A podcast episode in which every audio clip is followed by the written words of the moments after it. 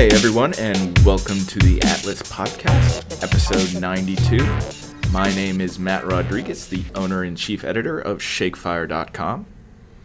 And I'm Mike McKinney with Last One to Leave the Theater.com and ATLCW.tv. And we seem to be missing somebody again. Are we? Again, yes, yes. when was the last time it was just you and me doing this? Um, it's been it's been a while. It's been a while, Yeah. yeah.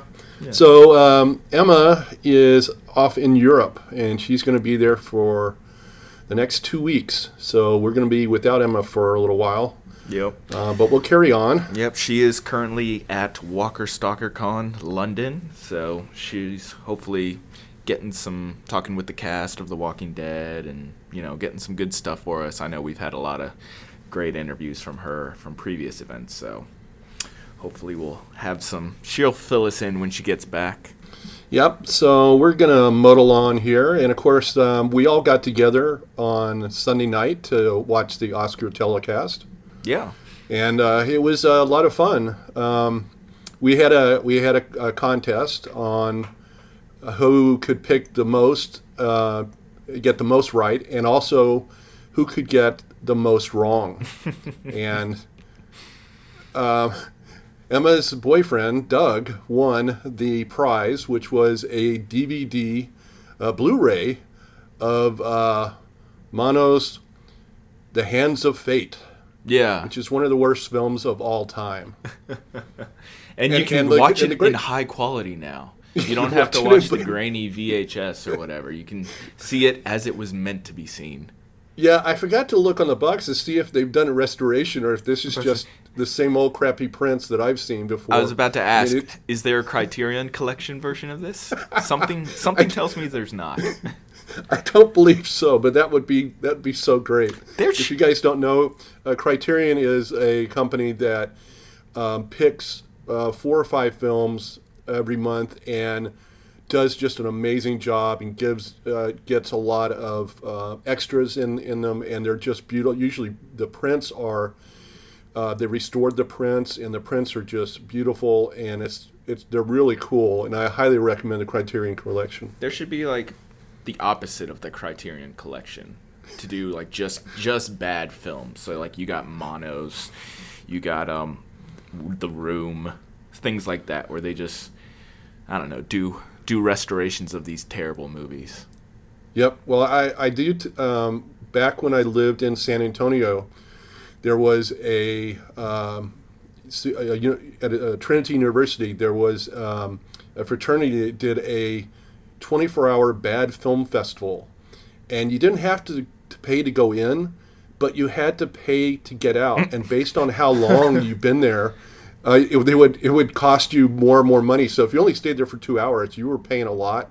Um, but I, I think I remember lasting about six and a half hours, and then I finally had to leave because I and it, and the bad thing was I'd already seen one of the one of the really bad films before. So So I guess the longer you stayed, the less you paid. yes, the longer you stayed, the yeah, they would ti they would uh, timestamp your hand, Time. and so when you walked out, then they would figure out how long you'd been in there. That's pretty cool. Yep. So um, I got 19 out of 24, which is fairly That's pretty good. average for me. Um, the best I've ever done is I did I got 23 out of 24 one year. Um, I was extremely lucky that year, but I usually get around 22. Yeah. Uh, there's usually one. There's usually one upset, and then usually the, the shorts, uh, all, the animated or live action or the documentary shorts, usually trip me up. Um, and I missed actually missed all three of the short categories this year, even though I'd seen both the animated and the live action shorts. Yeah, I, Um, I did a lot worse than I usually do. I was around like 11, 12. I was definitely near the bottom. Doug only had nine, right? That's how much Doug Yeah, Doug had nine. One. Yep. with me doing the, the air quotes. He won with nine. so, but I mean, I had I had a lot of the bigger stuff. So like best Yeah, picture, best um, director. Um, what right. what really disappointed me was the the editing stuff. Like um, Dunkirk swept those. You know, film editing, sound editing, sound mixing, film or uh, Dunkirk swept all three of those, and I put Baby Driver for all three of those. So Yeah, That- Emma was very upset over that. That also. yeah, but um, yeah, no, I thought this year's it was this year's Oscars was pretty tame. You know, especially you know when you compare to last year's Oscars when you had the whole Best Picture fiasco between La La Land and Moonlight. You know, nothing is really gonna top that. So like, I think they really played it safe this year. Um, Well, it's but I don't. You know, playing it safe, but you're you're making the Shape of Water, which is a tribute to the romance um, movies of the '50s. oh no, I'm not talking about Um, the films playing it safe. I'm talking about the ceremony Okay. itself. Oh, the ceremony. Like- yeah, there there really wasn't anything memorable about the ceremony um, to me at least like the most Well, memorable thing for me actually is um, it wasn't even a part of the ceremony it was a video a music video that the the lonely island that apparently like they were in the running to do a song for the oscars i don't know if you've seen this or not but it's been circulating online lately where yeah. I saw a story about it, but I didn't watch the video. yeah, it were, we're basically they're saying like they basically get a bunch of actors and stuff who um, who weren't nominated to sing a song saying why not me and it's mostly like action and marvel so like they got you know um, they got all the all the chris's so like chris hemsworth chris um, chris pine um, chris evans singing together about like oh how they're not nominated and how like oh Marvel movies don't get nominated or how like Wonder Woman didn't get nominated and stuff and it was just a really funny video that they put together. Well, I would. There was there were some memorable moments. Um, I think a couple of the acceptance speeches. Allison Janney was very funny in her acceptance speech, and then uh, uh, Frances McDormand in her speech Yeah. um, was was very powerful with the, with her having all the women that have been nominated this year stand up and and share with with them. Um, so I, I I thought those, and then I thought a couple of the musical numbers were really good, especially the one for um, um, the the oh, the showman. Um, I, I thought that was a really really good number. That- so there were there was some I thought there was some memorable and I, and I, I love the fact that uh, Jimmy Kimmel did the whole thing of shortest acceptance speech and they actually did have a wave runner that they gave away. That was cool. Um, I can't. Yeah, I thought that was really that was a f- fun idea. Yeah. Um, and a, and a, and a, you know a couple people actually mentioned that they were trying to win the wave runner. yeah. in their or, acceptance or that they weren't going to win the wave wave Yeah, runner or they weren't going- they were yes. going so long. I think Gary Oldman said something mentioned it saying, "Oh, that's not my wave runner anymore." but um, but yeah, I mean, it was a good Oscars. Um, I was really happy to see Shape of Water win. You know, um, especially Guillermo del Toro get Best uh, Director. That was amazing. I mean, he's now four out of the past five years have gone to Mexican directors, which is pretty crazy, I'd say. Yeah, that's amazing. Um, Alejandro G. Inarritu, he's he's won twice actually. He won back to back for um for Birdman and The Revenant. So, you know, something in that Mexican water. Guess so. Yes, so. And moving right along to the box office, um, I think it'll come as no surprise of what was at the top spot. Yep. So Black Panther for the third week in a row was number one. It did sixty-six million dollars, and it's at this last weekend it surpassed five hundred million dollars for just three weeks. Was that's just amazing, amazing, amazing. I mean, it's it, also it's still in four thousand theaters. That's the other thing. I mean, it must be closing in on um, a billion dollars. Has it already passed it? I Yeah. don't. I don't. I haven't. Don't remember seeing anything. The last thing I saw it do was 850 million uh, worldwide. I'm pretty But- sure it's over 900 already. Yeah, it's. Uh, it, And probably it by the probably is. time everybody's listening to this podcast, it'll it'll surpass 1 billion. Yep. I bet it does. Yeah. All right, so with Black Panther number one, uh, two new films came in number two and three. Red Sparrow did 16, 60, 16.8 million, uh, which is about what I expected it for do. And then Death Wish did a little less at 13 million, although it was in about 200 less theaters than Red Sparrow. Game Night came in number four at 10 million, and Peter Rabbit came in number five at 10 million. And then, of course, The Greatest Showman is still hanging around in the top 10 at number nine with a $2.7 million weekend. And it's been on uh, the top 10 list for 11 weeks. So I mean, that's, that's- just an that's just amazing, amazing thing. Yep, 164 million is just uh, an amazing number. So we've got uh, some new films coming out um, this next week. So uh, the big one, of course, is A Twist in Time, which is the uh, Disney movie A wrinkle, wrinkle in time with Oprah Winfrey Time, and Chris. Pine. I'm sorry, Wrinkle in Time. Sorry, I wasn't reading. I was just talking off the top of my head. A Wrinkle Hmm. in Time, uh, which is the big Disney movie, and then we also have uh, Strangers Prey at Night, which is a horror film, and then uh, two smaller films: The Hurricane Heist, which they did not screen for us, so take that, um, and then Gringo, which they did screen for us. So. But only Um, one of us saw. I think Black Panther is still going to be number one. What do you think? No, Matt? really? Do you really think Black Panther will be number one? Yep. I think Black Panther is still going to do in the in the thirty-five to thirty-nine million dollar range. I think it's gonna be a Wrinkle in Time.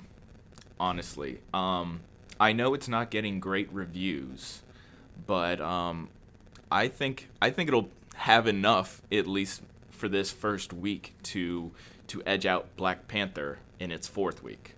Well, we shall see. I, I don't think Wrinkle in Time's going to do do as as well. I think Wrinkle in Time's going to do around thirty million. Um, and then you think Black um, Panther some of the newer films. Yeah, I, I think Black Panther is going to do between thirty-five and forty million. Well, we shall see. It'll be an interesting week then. Yeah, and I, I, all these other, all the other new movies are are going to be very small. Um, like Hurricane Heist is probably in the five million range.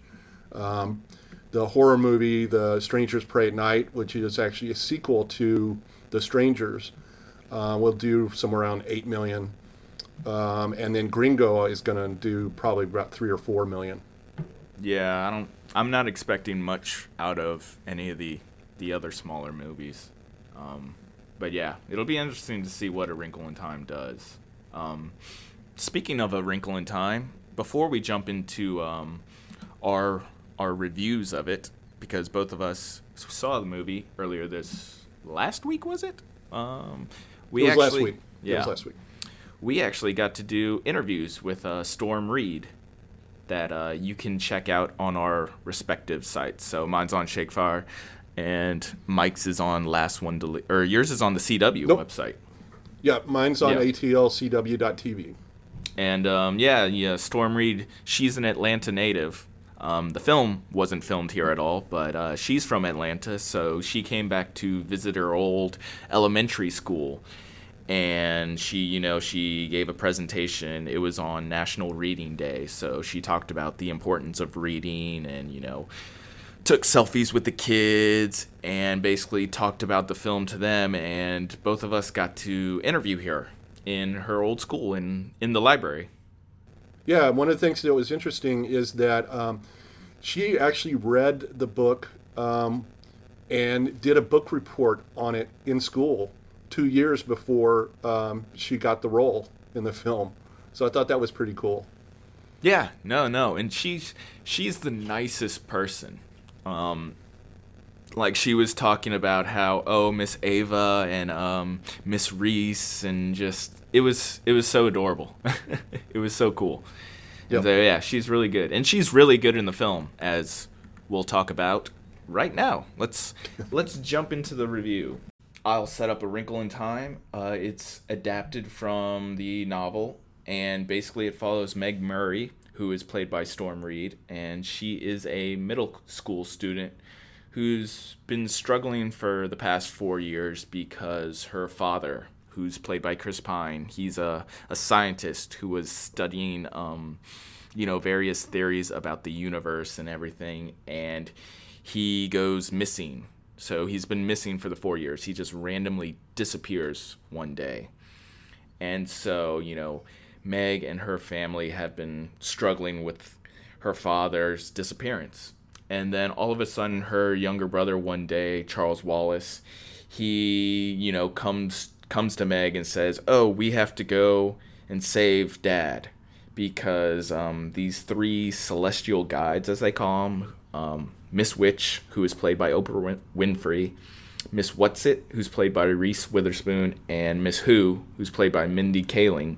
Basically, they come to Earth and say, "Oh, your father is in trouble, and only you guys can save him." And so, basically, the entire film is this weird, trippy, let's go across the universe and save our father kind of adventure. So, um, you know, uh, boredom factor. What? How bored were you during this film, Mike? There were times that I was very bored. Um, this film is visually um, a lot of fun to watch, but the storyline, it's just like they neglected the storyline. The storyline um, sometimes doesn't make sense, and there's a lot of, of, of changes in costumes and a lot of changes in different lands, which is all visually appealing, but um, it doesn't really help the film that much. And they, it's the, the dialogue in this film was was really yeah, really I'll, bad. I'll agree with you. You know, I was a lot more bored than I expected to be. Um, I did enjoy the visuals. I thought the the visuals were gorgeous, but like like you said, you know, the dialogue and the story were just I wouldn't necessarily say they were bad. They were just lacking. Um, they just didn't, you know, like I they didn't match up with the visuals I was seeing. Like it didn't feel as grand as I wanted. It was just like, eh, okay. So Yeah, the, the other thing, the other thing I didn't like about it is the uh, the score. I thought there was a time, there were a couple of times where the score was so loud I couldn't hear the dialogue. I don't even remember the score. Like, it was just, un, it was just, it wasn't memorable. So, so yeah, I mean, and just the like the characters themselves were just, it was very weird. It's one of those films where it's like, you don't know exactly why, but it just, it doesn't, it doesn't grab you. So, so Yep. there was a lot of boredom. So uh, eye rolling. there's a lot of eye rolling as well. um, for me, at least. Um, I found myself rolling my eyes most at uh, Mindy Kaling's character. You know, I love her as an actor, but her character is just she's the most annoying character in the film because she she speaks in quotes. So like she quotes these famous philosophers like Gandhi or just random celebrities or movies or whatever. She just qu- quotes famous lines. You know, that's what she's talking about. She doesn't talk in any other way. And then like she'll say whoever the quote is from and I guess their role or something. Like she says it, it's this weird her dialogue is so weird and choppy and just awkward and it just it feels so out of place. And like the first time you're like, okay, that's kind of interesting, I guess. But then every time she speaks it's just like, "Oh my god, please stop. Please stop speaking in quotes." And so, yeah. Yeah, and, and also I had an eye rolling moment with the Reese Witherspoon's uh, uh, Mrs. Watson, who turns into this giant leaf flying animal. Um, we don't. It's hard to describe, but it just think a giant leaf with a face Yeah.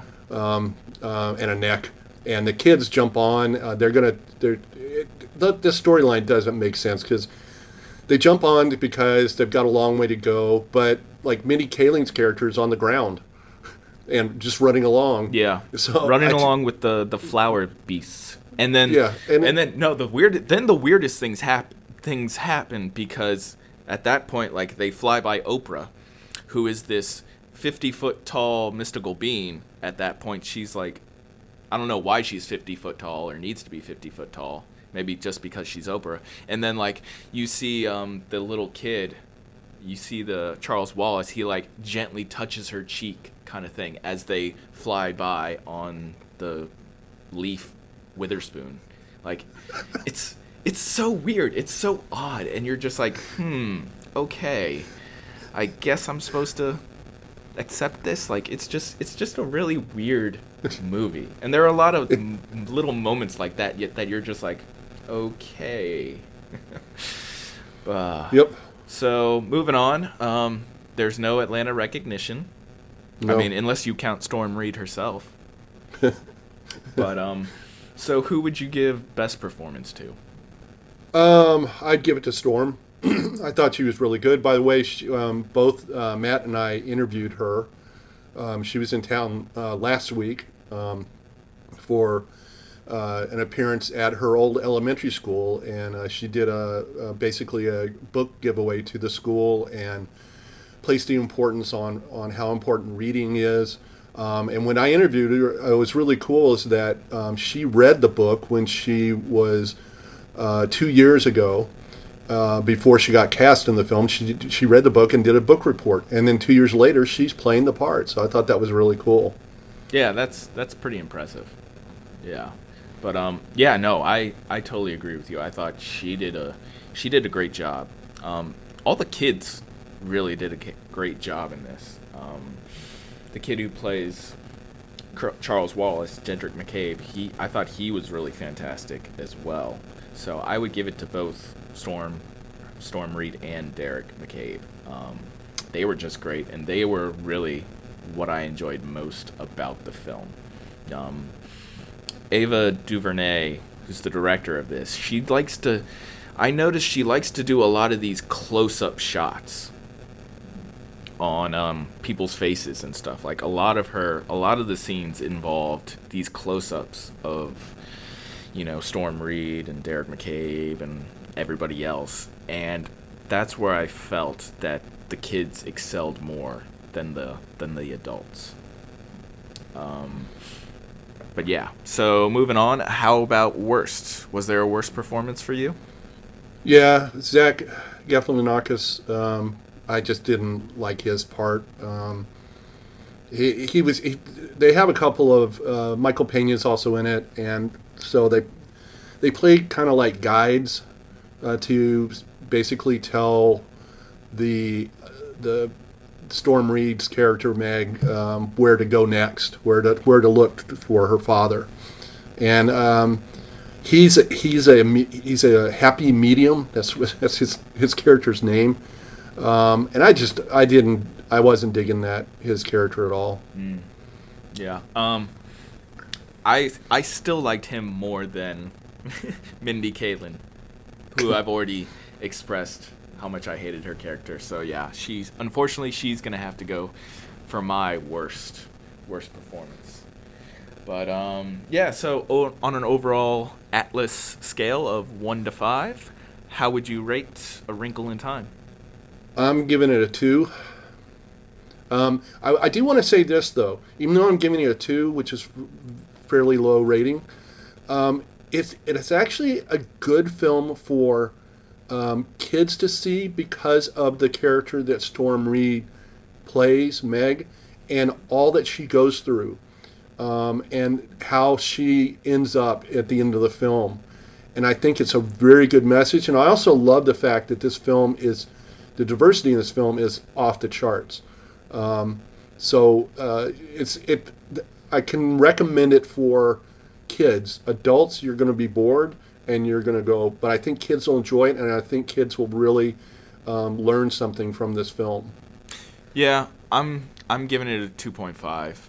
Um, it just it just didn't grab me as much as I wanted to and it's like you know like you said like it has a great message you know the themes it follows uh, particularly the storm and the kids are are great and stuff it's just the story that that's around it is just so ah, painful to be honest it's just like okay like i i can't help but feel like it could have been done so much better especially with you know how how big it is.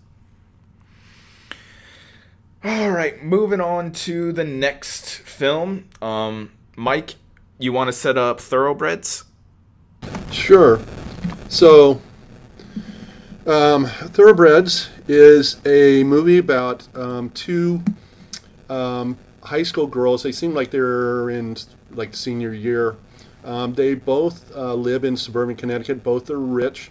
Um, they used to be friends when they were younger, and I'm not going to give away anything. It's just that they're they they're reconnecting now. Um, uh, so one of them um, is it's got a kind of her own peculiar attitude. Um, Amanda basically um, has become a social outcast, and uh, that's why they're no longer friends. Is that there's something that happened um, in their past, and it, you do find out what happens uh, in the film and why it happened. Um, um, and Amanda is a little bit different in this that she does not feel emotions. Um, she actually has to practice how to smile and practice how to cry. Um, and they, but they, they kind of rekindle their friendship. Um, Lily, the other, the other um, girl, has got a very mean stepfather who is very controlling. she lost her father uh, a few years ago and her mother is remarried to this rich guy um, that just treats her like crap. And um, so they decide to uh, do something about it. yeah, and uh, Anton Yelchin is involved in that actually, um, which is kind of strange because this was his last film before he unfortunately passed away in that freak accident a couple years ago. So this was the last film he did and it's just now coming out. I'm not sure why it was taken. It's taken so long for it to come out. Um, but um, so how how bored were you in this? Um, I I actually enjoyed this film a lot. Um, I I I took it as a um, almost a black comedy. Um, if you look at their uh, um, their poster for their movie, one of the film critics called it Heathers meets American Psycho. Um, it's it's definitely um, not for everybody um, because these char- what especially uh, the Amanda uh, character is so strange, um, and it's a it's a strange little movie. Um, so uh, I, I, enjoyed it a lot. I, I didn't have um, there's not a lot of boredom for me. I would probably as far as this as far as boredom, I'd only I'd give it like a 1.5. Yeah, no, I'm I'm I'm in agreement with you as well. I wasn't bored at all, really. Um, I really liked Amanda. I mean, she's she's pretty much a psychopath. You know, like you get that early on. She's very creepy, very standoffish, and just like you know, like I never really took Amanda and Lily as being friends. Like there was always something separating them. And like as the film goes on, I saw Lily becoming more accepting of Amanda, I would say, but like she was still kind of put off by her. And so like just the dynamic between them two throughout the whole film, that's what really, you know, kept my attention and just because it really is an odd film. Like you, I haven't really seen many other films like it, so I was really intrigued by it. I agree. Uh, how would you put a eye rolling factor? Would you? I, I didn't have any eye rolling at all. I mean, because but I it is a very odd film. Yeah. Um, but I I I enjoyed its oddity. Um, I thought that was that was the appeal to this film is that it is very odd, and um, how they come about deciding to do the the deed that they they eventually do. Um, it, I found it interesting, and I love the dynamic between the two because it kept changing. Um, and you're right. I don't think they were really friends. Um, I think maybe um, the Amanda character maybe thought a little bit more um, uh, that more a little bit more about friendship, but I still I, I, agree that they really weren't friends even at the end of the film. I would say the opposite. Like I would say it was Lily because Lily was the one who had feelings and stuff like that. I don't think right. Amanda ever saw Lily as a friend just because she doesn't feel anything and like they they really kept with that. Cuz at right. first I thought, you know, oh, you know, Lily's to change Amanda. Lily's to, you know, she's to grow on Amanda and Amanda's to figure out, "Oh, I do have feelings and stuff like that." But that point never really comes.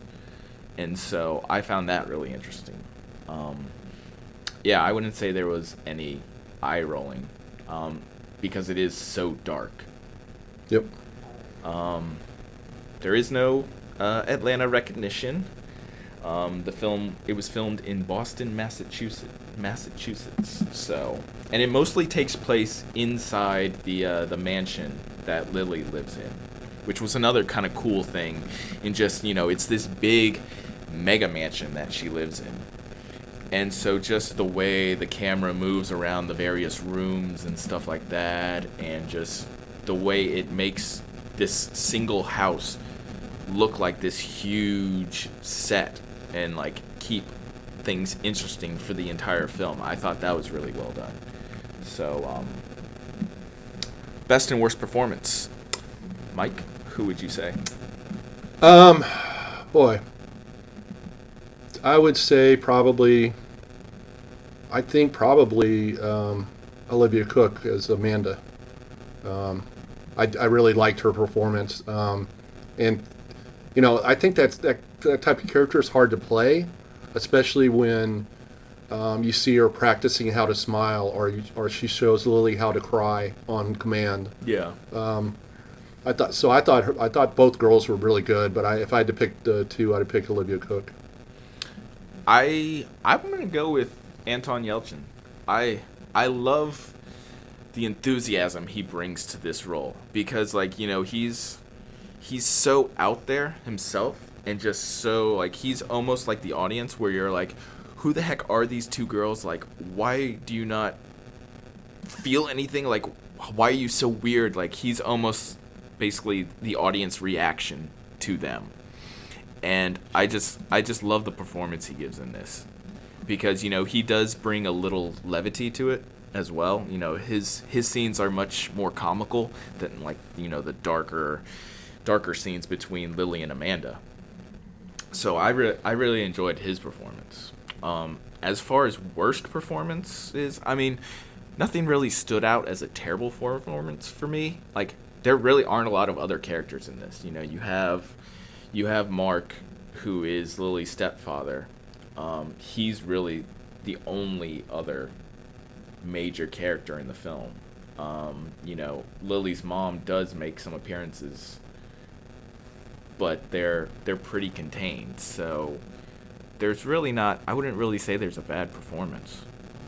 Yeah, I agree. Um, I, I I felt that also. Um, so So overall, on the official Atlas scale of one to five, what are you giving it?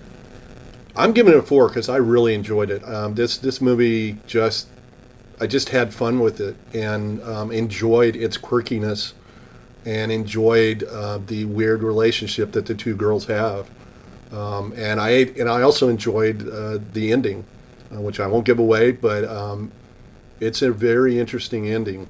Um, this is uh, this is um, uh, Cory Finley wrote and directed this film, and it's his first time directing. And I think it's a great job because he took what is because it takes place mostly in the mansion, so we're confined to almost like a stage setting. Um, and he did some really interesting um, uh, camera shots. Um, there's a there's a great shot of um, when um, Lily is kind of fighting against her parents. Um, she's sitting in the living room watching a uh, a uh, war film with the volume all the way up, and her parents are sitting in another room, and they kind of come into the light, look both looking at um, um, Lily, and then they go back out of the light in in this room. And I just thought it was a really cool shot, and and it, it, uh, this this director does that a lot in this film, so it doesn't feel like you're stuck in this house. Um, and it's also a big house, so there's there's constantly people walking through the house, um, the camera following them or in front of them, um, and and seeing all these nooks and crannies of this house. And also, um, I love the set decoration also because the, all the rooms were very different. Um, so I enjoyed this film a lot. Yeah, I agree. Um, I'm giving it a little bit higher. I'm giving it a 4.5. Um, this was one of my most, I would say, most favorite films of the year that I've seen so far. Granted, we're only in March, so we haven't seen a lot of movies, and we all know how January went. But um, but no, yeah, I really loved this film just because of how interesting a subject matter it, it was, and just how different it felt compared to all other films that I've seen so far this year. Um, I really enjoyed all the performances. You know, Anton Yelchin is my favorite, but uh, Olivia Cooke and Anya Taylor Joy, they both are are phenomenal in this. and so it was just yeah. I just I love this movie. So yeah. So that about does it on this week's episode or next next week we'll have a lot of good stuff for you. Um, both Mike and I are going to be going to a Ready Player One experience. Actually, I'm not going. You're not going? Um, Oh. No. Some other stuff came out, so Well, it'll have to be you. it will be me alone. but um, basically, yeah, at Atlantic Station, um, this actually we're going. I'm going today when I we're recording this podcast, but um, it's still going to be going on on Friday when the podcast is released. So if you want to go to Atlantic Station, um, and experience this for yourself, you can. It's it's free and open to the public, and basically, it's going to be uh, a trip into the Oasis, which is basically this whole virtual rea- augmented reality room that um, that the film is based around. And basically, I'm not sure exactly sure all that it entails, but um, you'll basically get to experience the Oasis. I'm assuming through a VR headset, kind of like the uh, the Blade Runner experience that uh, Emmett and I did back at Comic Con. I imagine it's going to be very similar to that. Um, so we'll get to experience the Oasis. They have some kind of holographic museum thing, and I think it'll be really cool. So I will fill you in on the details of that next week, and then we will also have reviews of Tomb Raider and Love Simon, which we attended a, a pretty crazy screening of this week. Yeah, we'll have to tell you about that next yeah, week. So we'll have a lot, and hopefully we'll. I don't know. I don't think we'll have Emma again next week because she's gonna Nope, be gone again. So it'll just be Mike and I. You're stuck with us for another week. So, and that's about it for this week. So we will see you next week. Um, once again, thank you for listening, and be sure to like us, rate us, give us that five star rating on iTunes, SoundCloud wherever you listen to us, be sure to rate us and leave us a comment. So, thank you for listening to the Atlas Podcast. Once again, I am Matt Rodriguez, the owner and chief editor of ShakeFire.com. And I'm Mike McKinney of Last One to Leave the Theater.com and ATLCW.tv. And Emma is with us in spirit. Yes. So, and we will we will see you next week. Bye.